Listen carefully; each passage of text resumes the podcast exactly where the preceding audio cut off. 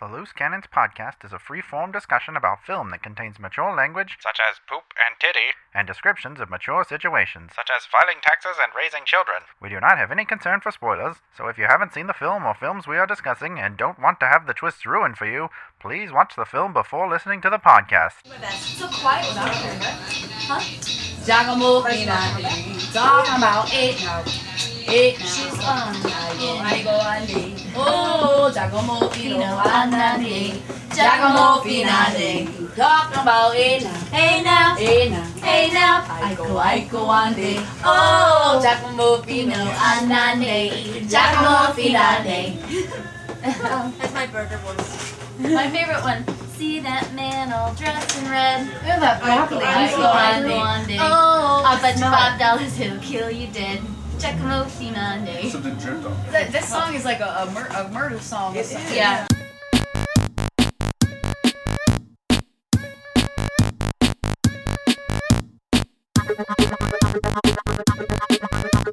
Hey everyone!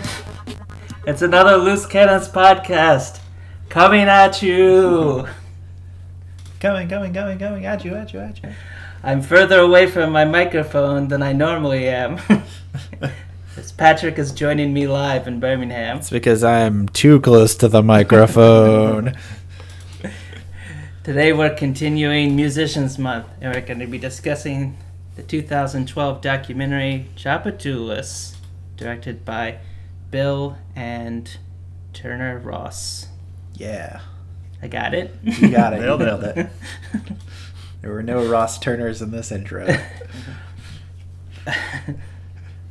They're a real Ross and Rachel situation.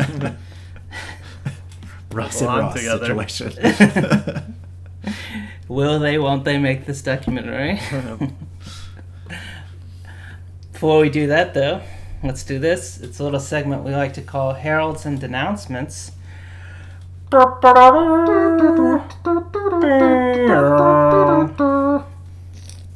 Aiko, aiko, ande. hey, hey. All right, Patrick.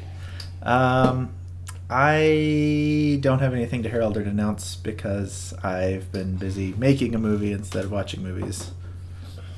So that's where I'm at. Boring. Is that movie going to be good though? I don't know. It's hard. It's very hard to tell, honestly.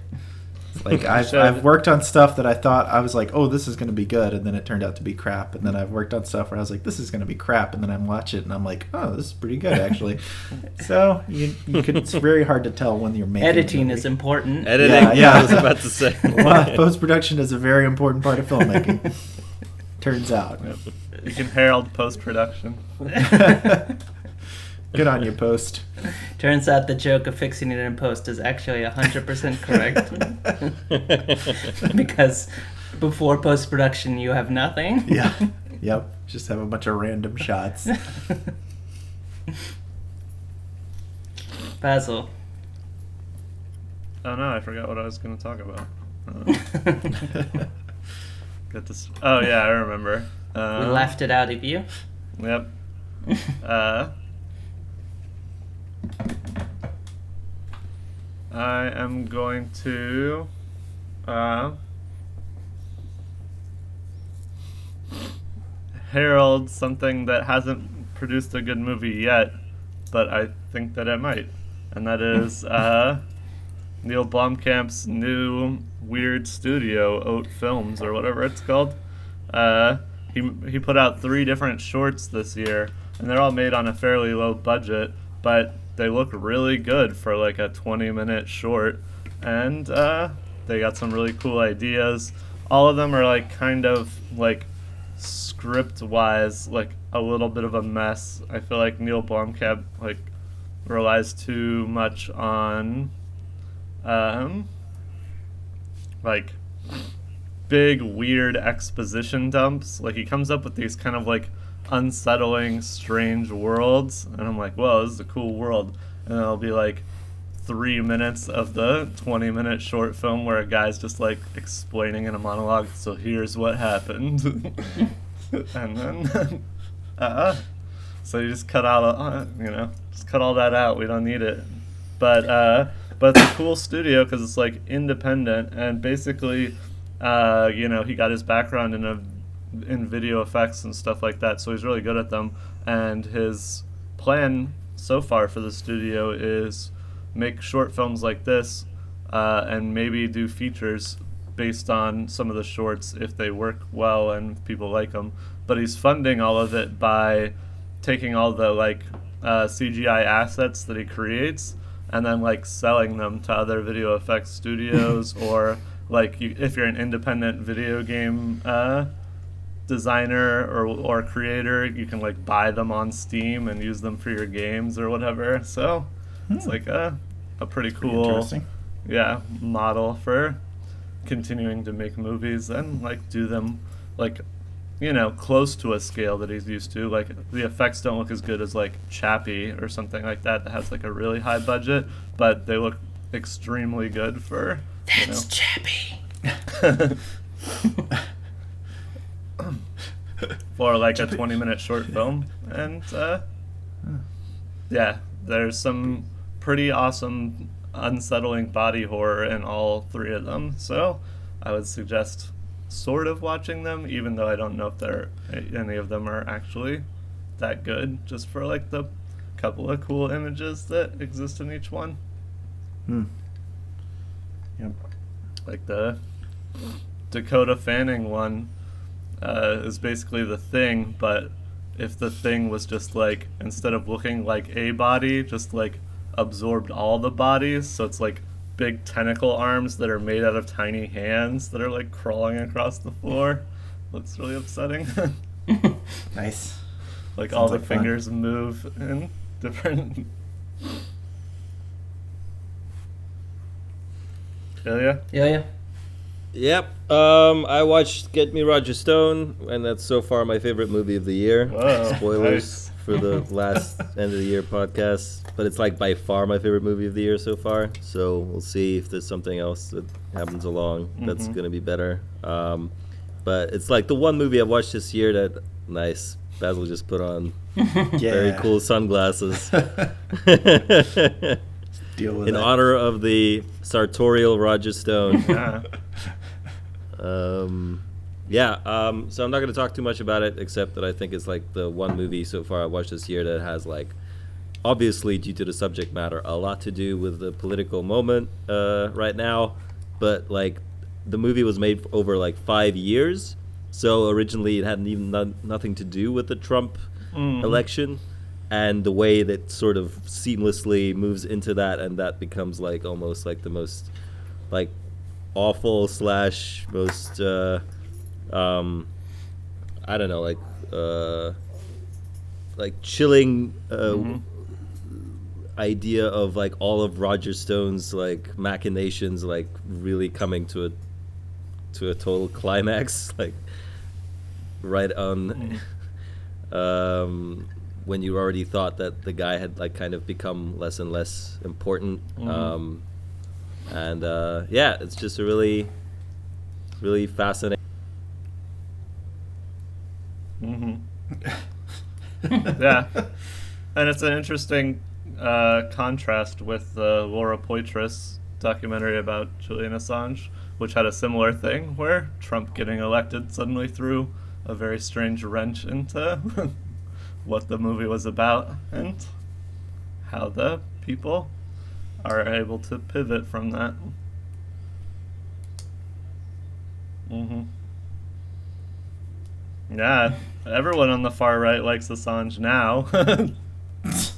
Of course. Thanks to those emails. But her emails. But, uh, was I Oh gonna boy. say? My Oh, favorite yeah. movie of this year is by far my favorite movie too, but it's not that one. Yep. Only because you haven't seen it yet. Yeah, but if that movie, if I like that movie by far more than the movie that I have number one right now, it would be my number one movie of all time, which is unlikely. Since Uh, my that'd be an favorite movie right amazing now is something like 40 on my all-time list. Wow. Teased. I feel teased. yeah. Yeah, that'd be Ready funny that. if uh, yeah, you just pivot from high and low, and you're like, no, this documentary that just came out this year, that's my new number one favorite of all time. It's happening.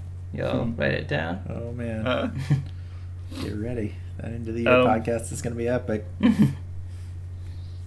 yeah, the other movie that uh, Ruben and I already talked about this, but Landline sure had a wrench thrown in it by.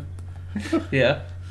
I think I there was a tweet that I saw. Um, Landline's gonna come up again later, but um, there was a tweet that I saw where someone said, "I saw a movie this weekend that really feels like it was shot before the Trump election and just should not have been released because it feels so out of tone with our actual current landscape." And they didn't specify, but I think it was Landline. seems ooh, seems intriguing. I, I kind of want to see Landline just for that reason. It's Support like Jenny remember the '90s? Remember Bill Clinton? oh boy. Uh, I will be speaking about a movie that is not one of my favorite movies of all time. Gonna denounce The Matrix Reloaded. nice.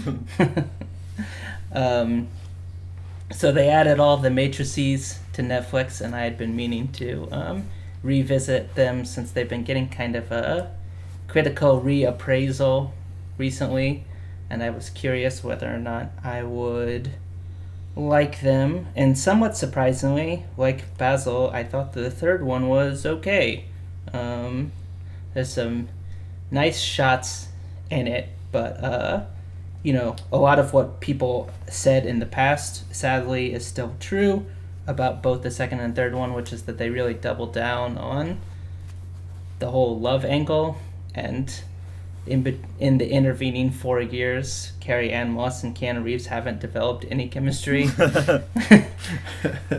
it's a pretty big wet blanket on the movies in general. Um, but uh, that's not my biggest problem with the movie. My biggest problem is essentially that the whole political angle has been kind of abandoned in both the second and third one, which is why the third one only gets three stars, is because it's like a decent action movie. But essentially, these were, if not shot, mostly produced post 9 11. And apparently, you know, even back then, they had the whole Wonder Woman love conquers all angle. Let's ignore political realities. And it's like such a, if you watch them all in a row, I didn't, but if you did, it's such a huge departure from the first one, which, as I mentioned when I heralded it, is literally championing terrorism right. against a police state. Um, and then, you know, real world terrorism happened, and everyone backed off that pretty quickly. Yeah, yeah.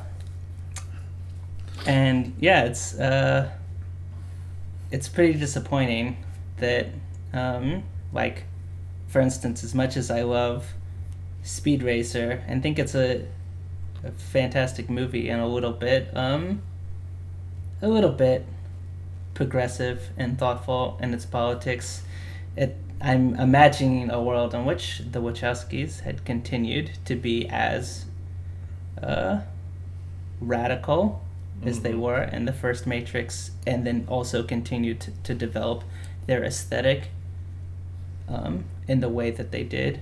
Um, it would have been cool to see what they have done, because definitely, like, even though I like it, Cloud Atlas is, you know, sort of the the end game right. of this political situation where it's like, wouldn't it be nice if people were nice? It's like, no, that's a really boring political statement and also not true. It's like an even worse version of like Mitchell's joke about Arrival, which I don't think is an exact summary of what the movie is like, but it's like, wouldn't it be better if we could just all communicate with each other? right. Um. Anyways, yeah, it was sad. I think the part with the ghosts is still very cool. I'd watch an hour of just the Matrix people fighting ghost people. Nice. but Other than that, the movie is mostly bad. Yeah. Yeah, the Thousand Agent Smith fight I do not like at Oh. all. Yeah. They used to be in my. I remembered it. I don't know if it, I. I really liked it when I saw it because it's been. I didn't. I hadn't seen it since the theater. It's been so long. Sure. But because it stuck with me, I assumed it was one of my favorite parts of the movie. I was like, I remember that. But then when I watched this time, I was like, whoa, it's Goes bad. On, this goes on way too long, and it's not. Yeah, and like Basil pointed out in his review, everything about it looks fake. Not just Neo and the thousands of Agent Smiths, but like even like the background. It's like even if they did shoot it in a real New York apartment like complex or something, the way that they shot it or something makes it just look like bad video game textures. Yeah. Mhm. Mm. Oh yeah, I meant to do, talk about it earlier, but this is completely unrelated. But I was, I also wanted to herald my sunglasses because when I saw uh, Ingrid Goes West, the douchiest character in them has this exact pair of sunglasses, even this color. Yeah, I he does. And I was wearing them as I was watching the movie, like they were just hanging from my shirt. And I was like, wait a second. And I looked at my shirt and I'm like, And then you noticed you had someone else's phone. You You were were gonna blackmailing blackmail them. You're like, wait a minute, what's happening? Um, moving on to a movie that probably cost in total the amount of one Agent Smith in The Matrix Reloaded. um, as I mentioned before, it's called Tchoupitoulas, and um, there's it's my pick, and there's not really a plot per se. I feel like there must be a word for what this is, but it's kind of a cinematic map of New Orleans. Like a, it's a documentary, and it's structured following these kids around specifically Bourbon Street for the most part, and just sort of exploring, um, mostly musically, but just sort of like a cultural imprint, tone poem a Collage. collage of New Orleans, of the highs and the lows and all the different shit that's going on there pretty much every night. Anyways, Patrick, what did you think of this movie? Um, I liked this movie. Uh, I enjoy movies that are, I don't know. I, said that so weirdly. yeah. um, no, I, I liked this movie. I I thought that they did a good job of uh, sort of like unconventional framing with a lot of things because a lot of times I feel like documentarians will get caught up in like trying to frame stuff perfectly. Um, and I, I feel like here they, they eschewed that completely for this more like amorphous feel to things. They deliberately shoot things out of focus. Um, and they even like manage some really interesting like fades and wipes with things where I'm just like, ooh, that was a really cool shot that I don't think someone who was like shooting a movie in a conventional way would have thought to do. Um, well, specifically, I'm thinking of there's a shot where somebody like breathes fire, and then it like fades into the fire, and then it like comes out of a light that's on a streetcar. I was like, whoa, that was that was like a really like cool cinematic shot in this really low budget documentary. I didn't expect that. Um, but I also like the you know the the interplay of the kids. I thought the kids were all like very fun characters. Um, it gets a little too, I guess, like on the nose, kind of like, oh, here's the dreams of this character at some points where I'm just like, okay, it's kind of, you know, like it kind of fits in with with what the movie's about, but it felt a little bit too, I don't know, like I don't know what uh, the word is that I'm trying to think of, but it, it, it was a little too like like like a thing that I, I always see where it's just like oh here's somebody who has big dreams you know? And, Yeah. and I'm just like uh, uh that's fine I guess. It's whatever. I don't I don't care for it that much. But it, it is kind of interesting that they do sort of tie in his practicing the recorder which is like the most basic like school instrument ever to all of this other like musical collage that's going on in New Orleans. So I thought that was kind of fun. Basil. Yeah, the the one thing of Patrick, what Patrick mentioned that I did like, is the part when he talks about how he's going to be the first person to get a star on the Walk of Fame for flying. That's a pretty that cool was dream that, to have. that was funny though. Yeah, that was funny. Um, yeah, I thought this movie was fine. I don't know. Uh, apparently, I'm in the minority. Everyone on Letterboxd seems to get like four and a half and five star movies, but I thought it was decent. Like, there are things that I liked about it, but also, like, there were certain moments where I was like, this feels very consciously constructed in a way that like makes me feel weird. Like I'm just like the th- the whole thing with them missing the ferry. I was like, okay, they referenced the ferry very early on, and then they just like happened to mention miss the ferry. Like, would the movie only be like half an hour long if they like hadn't missed the ferry? Like, was it like, oh, we were just gonna go home with these kids, and that would be the night. I don't know. It was weird, and there are a few other moments like that, and I don't know. Like, uh, I guess document uh, like it, its staginess didn't feel like interesting to me the way that like someone like Agnes Varda sometimes will be like, "Hey, I'm making a documentary," but documentary is also kind of a fake thing because it's a movie, and here's where I'm making you aware of that. Like, but I don't know. Can get into more specifics as we go. Ilya? Yeah, I liked this fine. Uh, didn't really love it uh, too much, um, but uh, I thought it was pretty uh, fun way to show like the whole French Quarter thing, not like in this typical, I guess, fashion. Uh, I'm trying to find like uh, snapshots of like everything the way that Mhm. it would seem when you're like just running past some of these things or like quickly looking at them, which gave it like a feel of like maybe even like actually being there more so than it would if you were like filming like a long sequence of like someone walking into one of these bars and like hanging out there with people and like something happening there. It's more like just you see this singer and then you see that musician and then you see this stripper and like whatever. Um, and that it's all like filmed from like I guess a kid's perspective was like interesting. Um, but yeah, I, I would agree that some of the things like bother me. Actually, the one with the part with the ferry has that scene where this kid like falls down and the camera just like kind of hovers over him as in this like reminder that a documentarian may not partake in whatever's going on in front of the camera as like you douchebag you could have like helped him up or whatever it's like a fucking kid that just fell to the ground dumbass um I don't so that think was the like kid was in any trouble.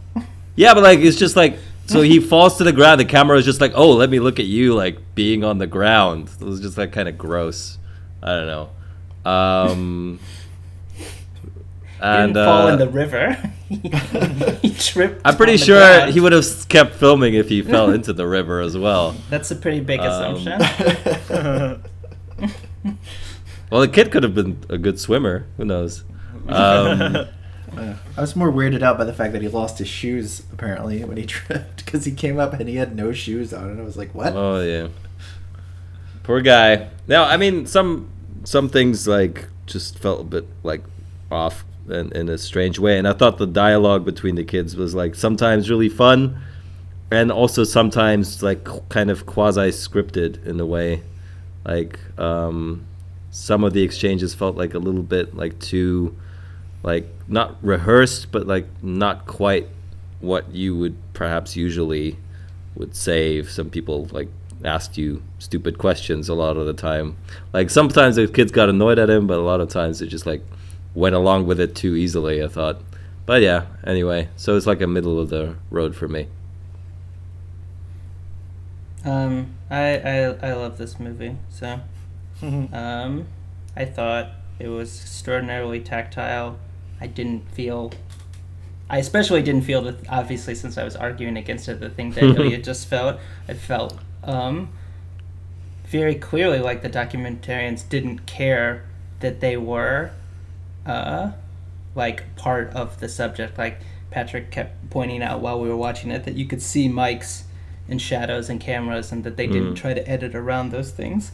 Like you know, it wasn't like Jafar Panahi walking into the shot of his own movie, but I felt like they were uh, comfortable with their presence in the movie, and that being aware of that and their status as like ethnographers of like kind of a pretty lower class existence in New Orleans, like captured a bunch of what I liked about Beasts of the Southern Wild without nearly as much problematic baggage attached to it. Mm. And this movie had like a pretty deeply sort of like um I don't know poetic feel, I guess. Um I thought the music was really beautiful and like Patrick I felt like considering the equipment that they used, I was like pretty surprised at how uh taken I was by the cinematography of the film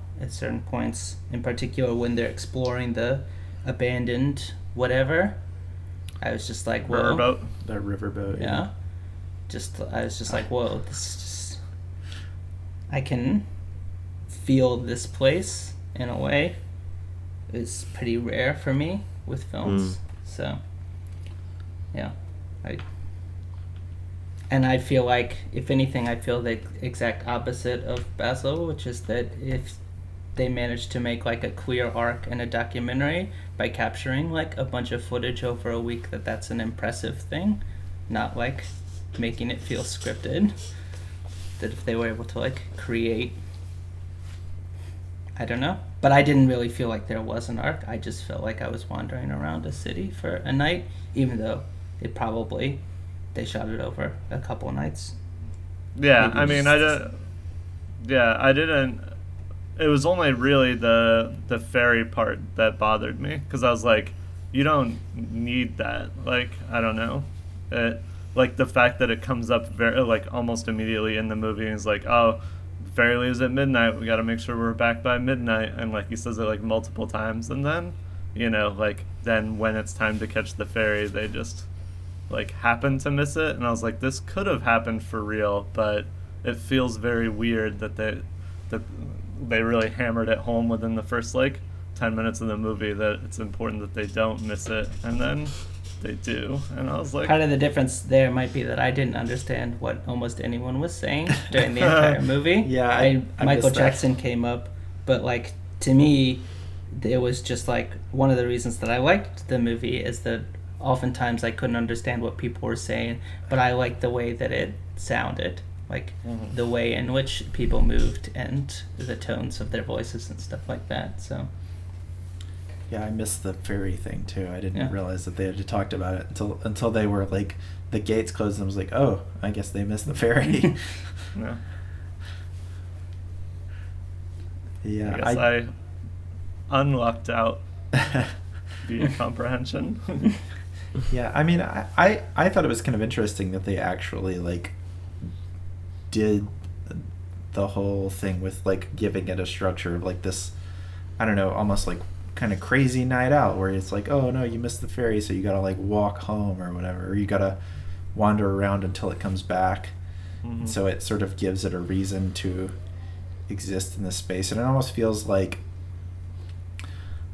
one of those nights that you have like in your life where it's it's insignificant to the overall like universe or whatever, but like to you personally, you just sort of end up remembering things about it for whatever reason, and it just like comes back to you later in your life, and you're like. Oh, yeah, I remember that night where we like missed the ferry and had to like wander around the city or whatever. So I, yeah, although like the main thing that makes it like very particular in this movie is like the so one of the kids is like nine years old, I think, right? He's not ten yet. I, I- think the others are a bit older, right? His brothers. I can't remember. So it's like, I mean, it's like one thing if like I don't know, like you're 20 and you miss a ferry and then you end up hanging out in the, in New Orleans at night for like a whole night. That's one thing. If you're like a little kid, then obviously it has this other connotation that it's like dangerous, right? Like or it should be, because most of the time in the French Quarter when you're running around, it's mostly like older people getting drunk and like trying to get into thrown out of strip clubs or whatever. Like that's like the crowd you're usually surrounded by in that place, right? I think. Uh, Yeah, I think that the movie does a pretty good job of not insinuating that at all, except I guess the part when they first sneak on the riverboat. I thought that there was like uh, a like weird sense of tension that I didn't appreciate. Like once they got on the boat, I agree with Ruben. I was like, "Whoa, these shots are really beautiful." But the parts when they're sneaking around in the dark and there's like weird ambient noise, I was like, "I don't like this." Like now this movie's like briefly a horror film. That seems silly. Like mm, Yeah, Uh, yeah. I didn't buy that part. I, I think you're right. I didn't buy that there there was like, oh no, they're actually in danger or whatever. Because I was like, no, they got like a camera guy following them, probably a sound person. two And- camera and- people. Yeah, and there's there's also in the credits we noticed there was somebody who was credited as Muscle. So Nice. apparently like a grip or something was just like following them around, just like just this beefy dude carrying cases or something sure. like that. But yeah, I also think that like I don't know. I don't know if I would go so far as to call it pointed, but that like the difference between young black children wandering around a city in the middle of a night, like that this is something that just happens to them all the Mhm. time that they just have to grow up and deal with that that is I don't know. To me I think that's a ugh, frozen. That's a it's a meaningful point of distinction and uh, that like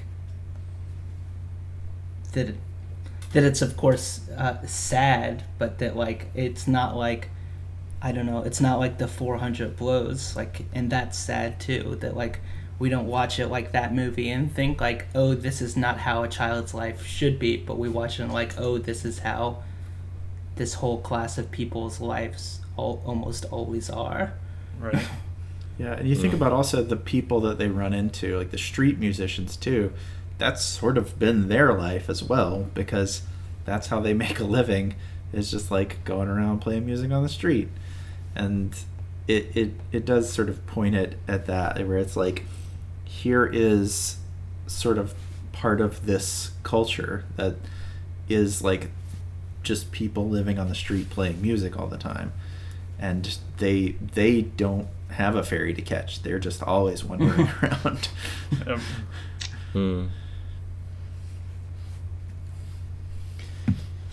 So I, I i thought that was you know i i liked that kind of almost like it's this like half remembered journey from mm-hmm. from long ago feeling.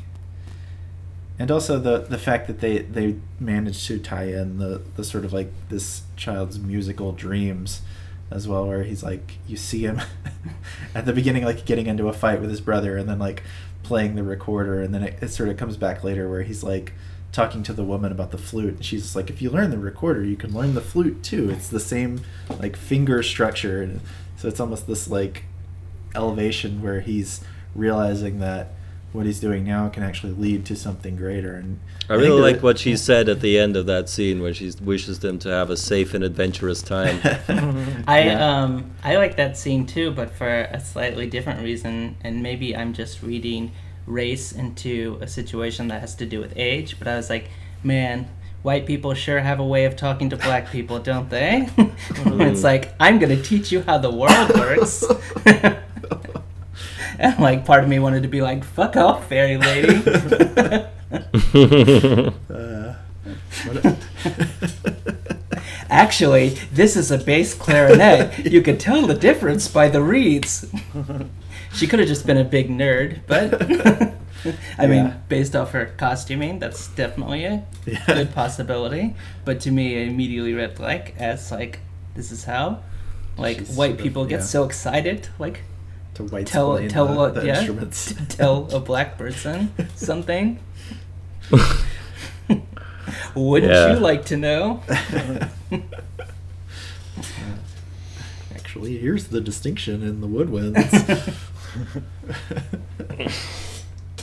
And I also like that uh, Michael Jackson comes up multiple times in the movie, um, and that uh, when they're on the riverboat, you just see the little kid like practicing his like Michael Jackson moves on the dance floor. I was like, this is a really fun scene right here.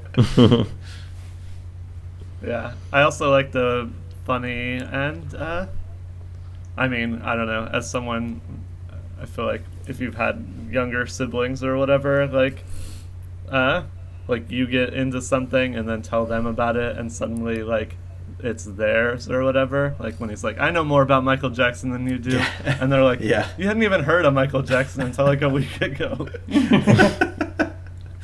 Yeah, I like how he's always like two steps behind them and like trying to like talk at their backs, to, like convince them to he's like part of the group, and the two mm-hmm. older boys just continually like sort of half ignoring him. that felt very real to me as a younger sibling. my f- Yeah. my favorite part of his conversations with them was when he talks about how women like men with feelings. That was pretty cool. And who get enough sleep. Yeah. so I can, yeah, so I can go to beauty sleep. Women Yeah. like guys who, who sleep enough.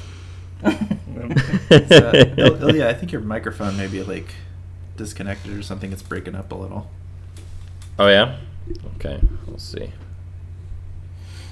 I thought it might be. 'Cause you guys are breaking up for me a little bit. Internet Yeah. connection It's issues. just Basil wasn't breaking up. I was, Yeah. I was weird about it. Mm-hmm. Yeah. Okay. I think it's Ilya's uh, internet. Oh, Could be. thought it might just be his microphone. Come out and video, then come back in. Oh, his video seems to be doing fine, but it's just the microphone. I don't know. All right. Tech technical issues. Let's see. If it gets better. Maybe it is the internet. I don't know. Damned internet, allowing us to do this, but shoddily. Just dangling that carrot out there. It's like you can talk with your friends, but it's gonna sound really shitty, and you're gonna be annoyed by it. We should all just decide on a location that we're all gonna live in and move there. We should Pull move to New Orleans. hat. I feel like this should be really cool. Yeah, New Orleans. It's like- That's a good idea. Just put every country in a hat. Be like Luxembourg. Damn it. Guam. Fuck.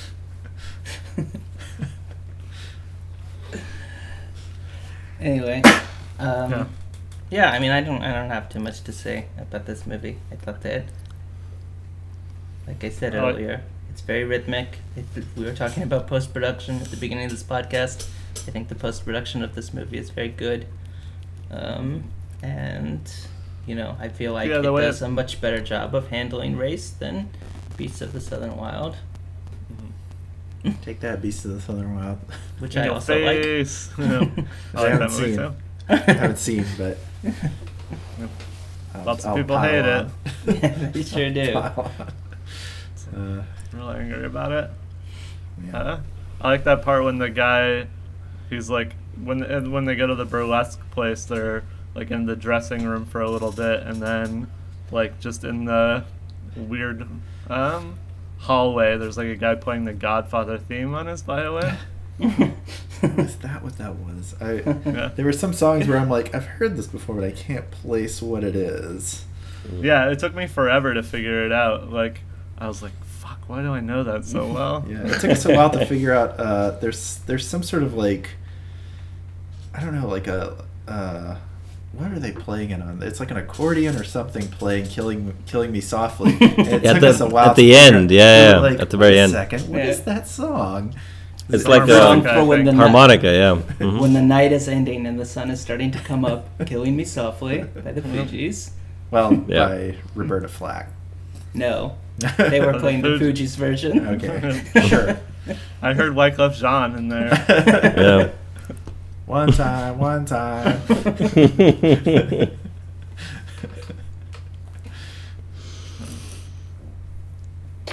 yeah. Um, oh. Uh, there was some. oh yeah, some I other wanted to bring up the Josephine Baker thing. Oh yeah, yeah. That I thought didn't that know how was to feel pointed as about that. well. Yeah.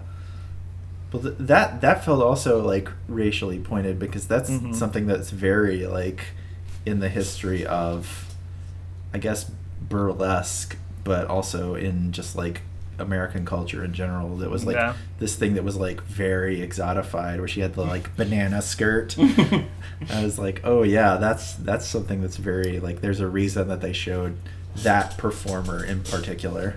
Mhm. Is it the same woman who's then sitting there, like all sweaty in a towel? Yeah. Yeah, Mm. I think they were rehumanizing her after that moment. Yeah. it's like, sure. yeah, that's just a person Yep. who's like She's just doing a really "Whew." hard job. She's like, whew, my job's over finally. Time to punch that clock. Yeah. It's a strange uh, thing that that still exists, though. Like, I couldn't see the audience, but definitely, like, the MC and the whole band behind her were all white people. And I was Yeah. like, that's weird. It's yeah. uncomfortable. Wait, are you saying that racism still exists and that Yeah. white people might still use old stereotypes of black people and how to interpret their humanity? I was as surprised as you are. Especially in the, the context You know of the- erotic entertainment. yeah. Black women are very sexual. That's just a fact established by science. Oh boy. By sexy science. Sexy science.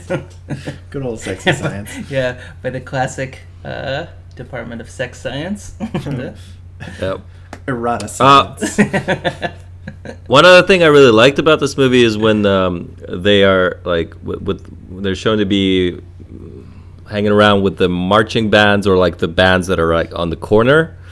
I thought they got that part really, really right. Like what Ruben talked about it being rhythmic and being like very well edited and sounding really good. All of that was like so on point then. Like it really felt like being there again and like listening to that stuff, which was like by far my favorite uh, part of being in the French Quarter is being on these corners where people were playing and like running around with all the, like bags of cash where people were just like throwing cash in them and like they were just like hanging them on their heads and stuff.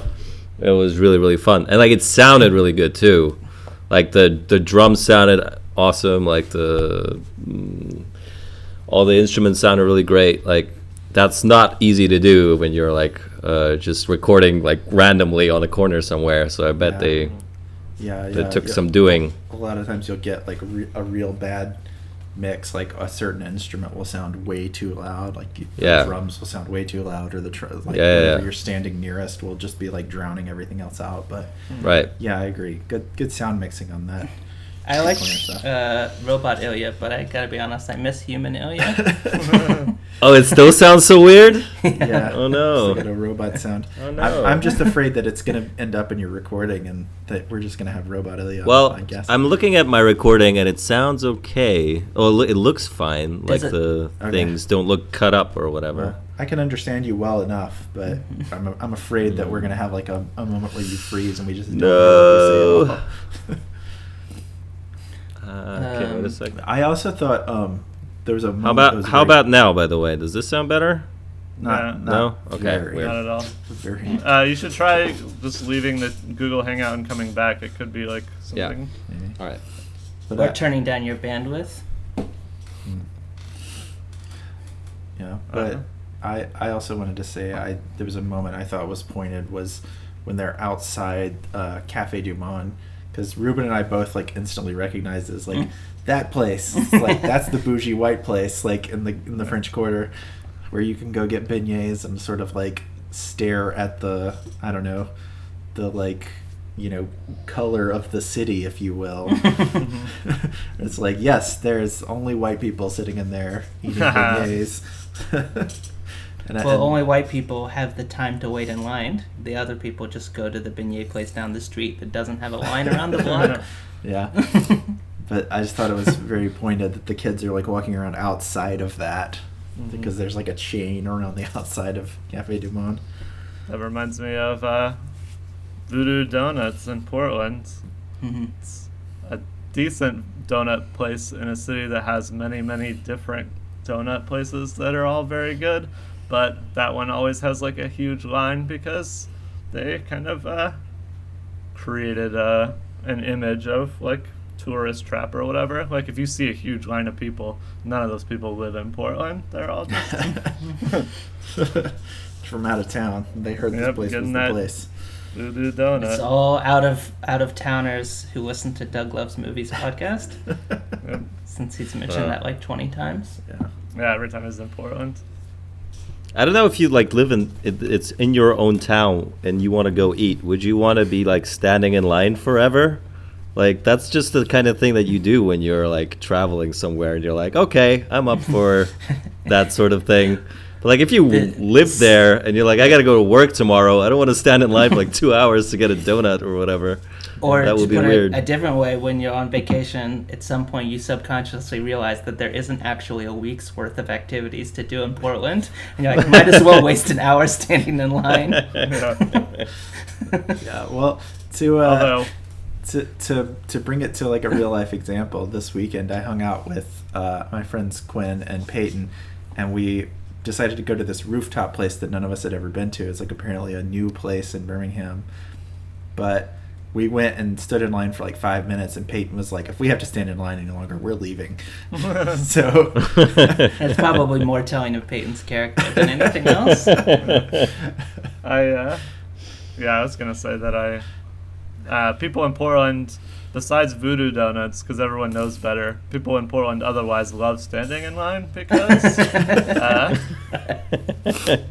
like, all Builds of the most popular brunch spots in Portland, like, if you go on a weekend, like, you're gonna wait an hour to get a, to t- a table, and it's not all tourists doing that. It's a lot of people who live here, just like, yeah. Every Saturday, I go to brunch. I wait an hour, and then I eat some food that's pretty good. It's part of our culture now. cool. I've never felt in like it was worth it. To, to wait in Yeah. another line. Yep.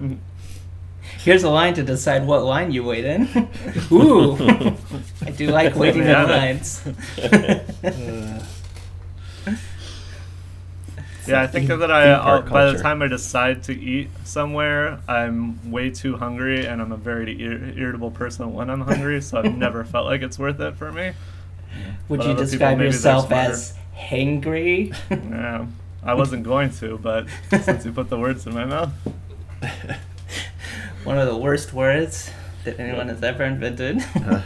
Mm. I love portmanteaus, and I want to throw that one in the garbage. yeah. Who invented that? Like Snickers or something? N- I Probably. no. Uh, I, I don't think it was corporate people. I assumed there was like middle-aged white women invented it. Just like guesstimate.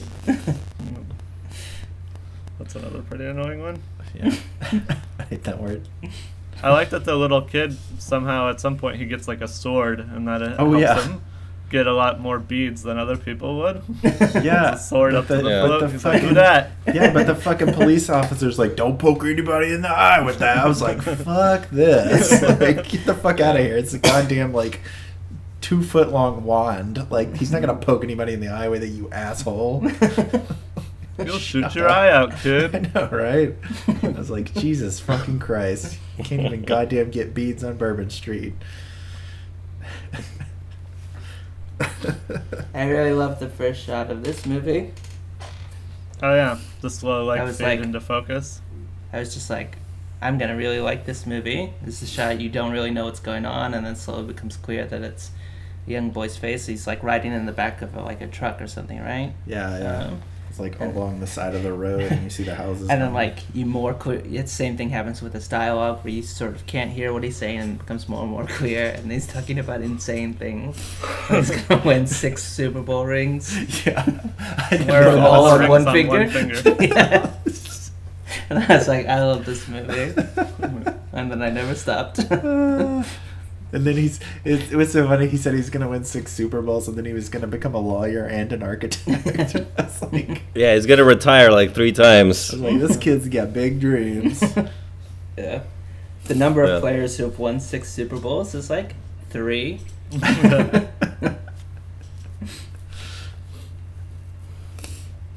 I had a lot of things when I was nine that I was like pretty sure I was gonna do with my life. Nine-year-old me would be real disappointed.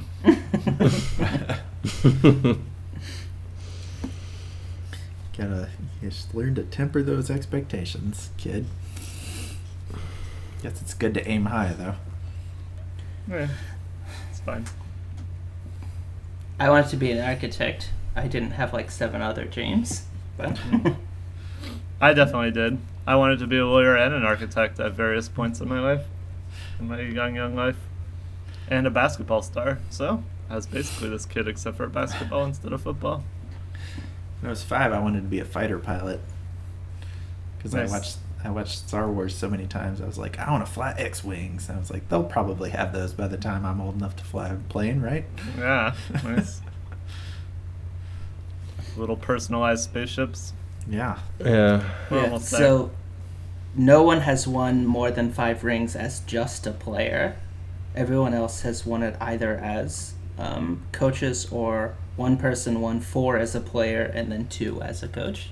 Nice. In your face, kid. It's never gonna happen. Well, he can become a he can become a player and a coach. Yeah, you can become a coach.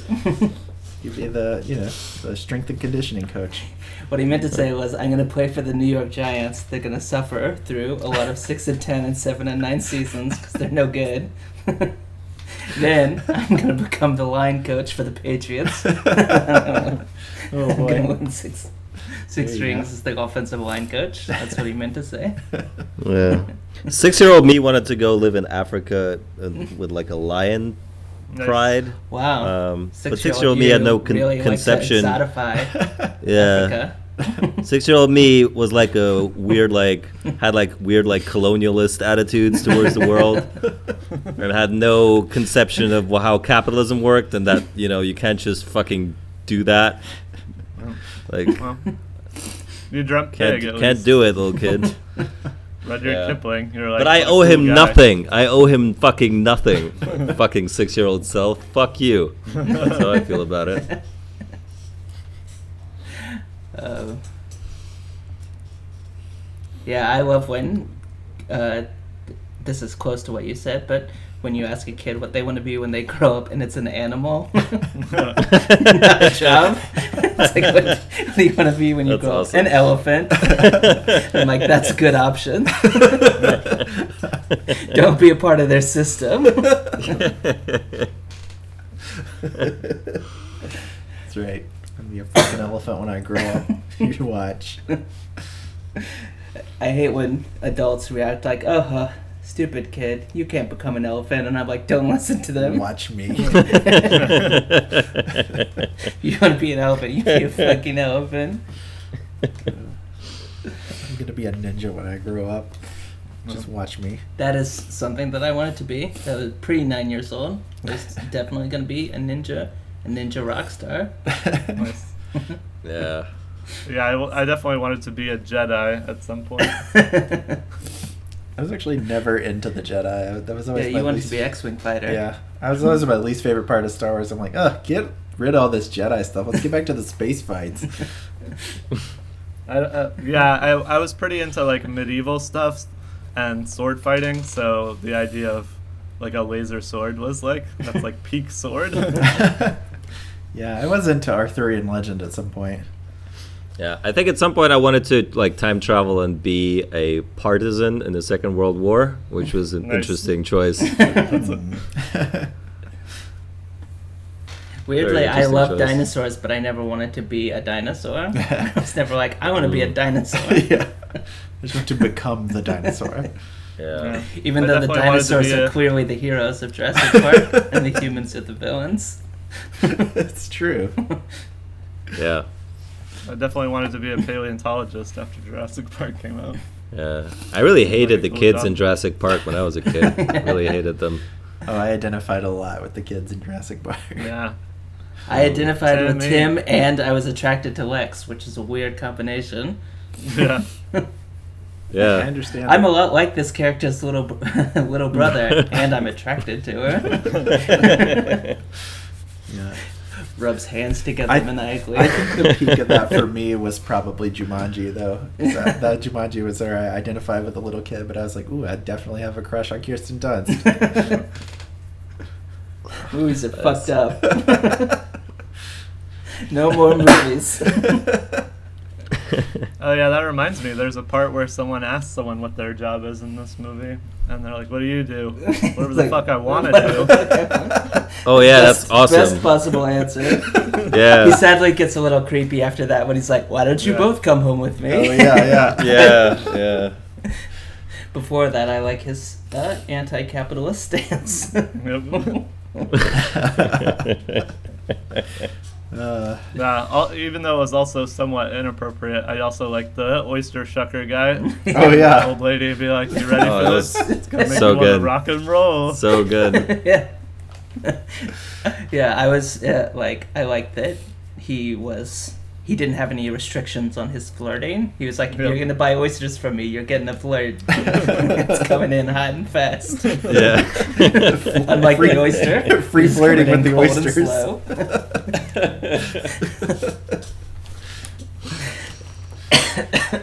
yeah, that lady was not very into it. no, uh, she Sadly. wasn't. She They made like, it like "Okay." because you hear him say it and then it cuts to her face. Yeah. Stone She's face. not very into She's it. like, give me my oysters already. But he is undeterred. I was like, lady, this is dinner and a show. Lighten up. Yeah. You'd be much prettier if you smiled. Oh boy. Oh, boy. oh man. How many horrible things can Ruben say on one podcast? Yeah. Uh, A lot. Answer many, many. I also like the other part with uh, two characters talking to each other when one of them starts like razzing the other guy, and he's like, "You're gonna smoke my cigarette and then talk shit to me? What are you doing?"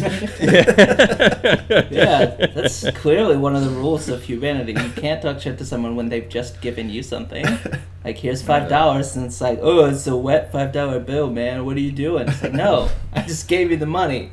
Means I get like a grace period of an hour where you don't talk shit to me. Basic rules of humanity. hmm Did you know people survive from bear attacks and lion attacks? That's No. something the little kid asked his brother at some point. He also asks. He keeps asking them, and they don't answer whether or not they would have gone to a Michael Jackson show if they got a chance. I mean, who was the answer? Not guess for that. yeah, of course I would have. I think now I I would like un, unlimited yes, but at the time that he died, I don't think that I was that like well versed in Michael Jackson, and I didn't realize. I was like, oh yeah, he was a genius. He was. what he, a he had huge a fucked up spectacle life. his shows must have been. I know, right? Now I'm, I'm like, oh yeah, for sure, definitely. Like, like, yeah, it's like probably like one of those people who like even if you're not super into him, you'd still probably go. Just be like, yeah, I think I'd still go. Like if you could, if you could, you probably would. oh yeah, Um, I feel like, Like- him and Prince sort of invented Yeah. the modern show. Like before, it was just like some people standing on stage playing some music, and they were like, "What if we put a bunch of like TV monitors around and like magicians and shit?" now U2 going to see well, I'm sure too. U2 would be very yeah, We'd be wanting to claim that they had something to do with that as well. But Yeah, like they have boring rock yeah. shows. I mean, maybe because they're boring. Like Well- they had to do that because they look really boring on Yeah. stage, so they had to like put would- up a thousand say- monitors Yeah, I would say showing all maybe James. Brown is probably the originator of that. Yeah. and he's the one that they got it from because that was sort of his mo was like he always put on a like big live show with a really tight band and like he would dance Yeah. around the stage and stuff like that For sure. Couldn't do that now. Well it's true Too 'cause he's dead. expensive. oh no, I mean, i was gonna say it's because he's dead but yeah I was just very hard to Then the it the you're tone of what Basil said is really funny. Then can do that now. You're dead. Fucking that guy. it's hard to dance when you're dead No, I was just thinking, like, someone made a joke about it, and it feels very true to me. Like, how does the Arcade Fire still make money? Like touring, like the profit margins are so low. How do they afford to pay like fifty people to be in the band still? yeah. Some- just some dude with a helmet on there, like banging a cowbell or something. I don't know. Oh yeah, I get fifty thousand a year. Running Bang around this banging cowbell. cowbell. Uh, maybe because they sell all their music to movies and television. It's like, oh, you want to use thirty seconds of our song in a car commercial? That'll be one hundred and fifty thousand dollars. Yeah. I mean, Spike Jonze is still making movies, so. Yeah, we- We gotta pay our cowbell guy. He's really getting expensive. Arcade Fire. 50. Arcade Fire's uh, profit: three percent touring, seven percent albums, ninety percent Spike Jonze.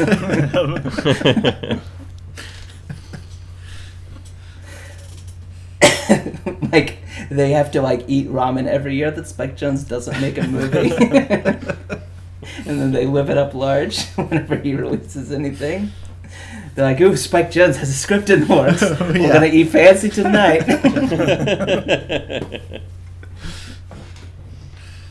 This, Get by the way, turned back on. it's the best direction this podcast could have possibly taken. Everybody get in the car. We're going to White Castle. Mm. They can't fit all of Arcade Fire in one car. you need at least a bus.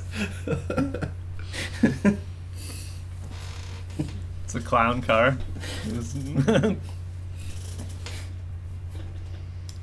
It's- a melancholy, sad clown car that reminds you of childhood.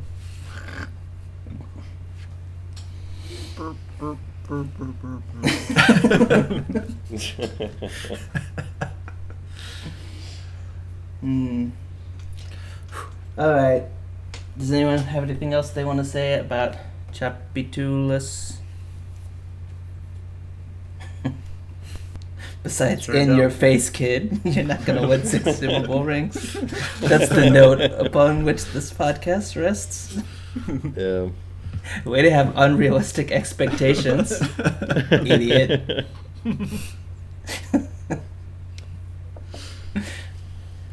All right. Thanks for listening, everybody. Thanks. I hope you're enjoying it. If so, please subscribe using your podcast listening application. Give us a five star rating and review on iTunes.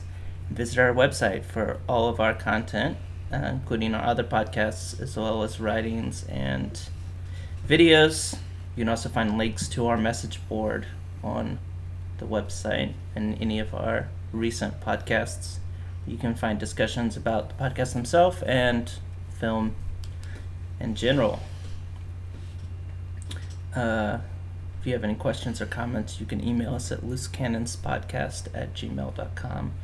And as long as they are not offensive or cruel, we will respond. What's the um, next movie? The last movie in Musicians Month? It's Ilya's pick, right? Then that's um, Eden. Eden Woohoo. will be the final uh, Musicians Month pick. So, Yeah. Yeah, let's get some dance music in this. Ready for some house music? yeah, listeners, if you are interested in watching the movie before the podcast comes out, watch Eden. That will be our next discussion. Yeah. Yeah. Thanks for All right. listening. Bye bye. Bye bye. Bye. Nailed it. I think we nailed it. Yeah.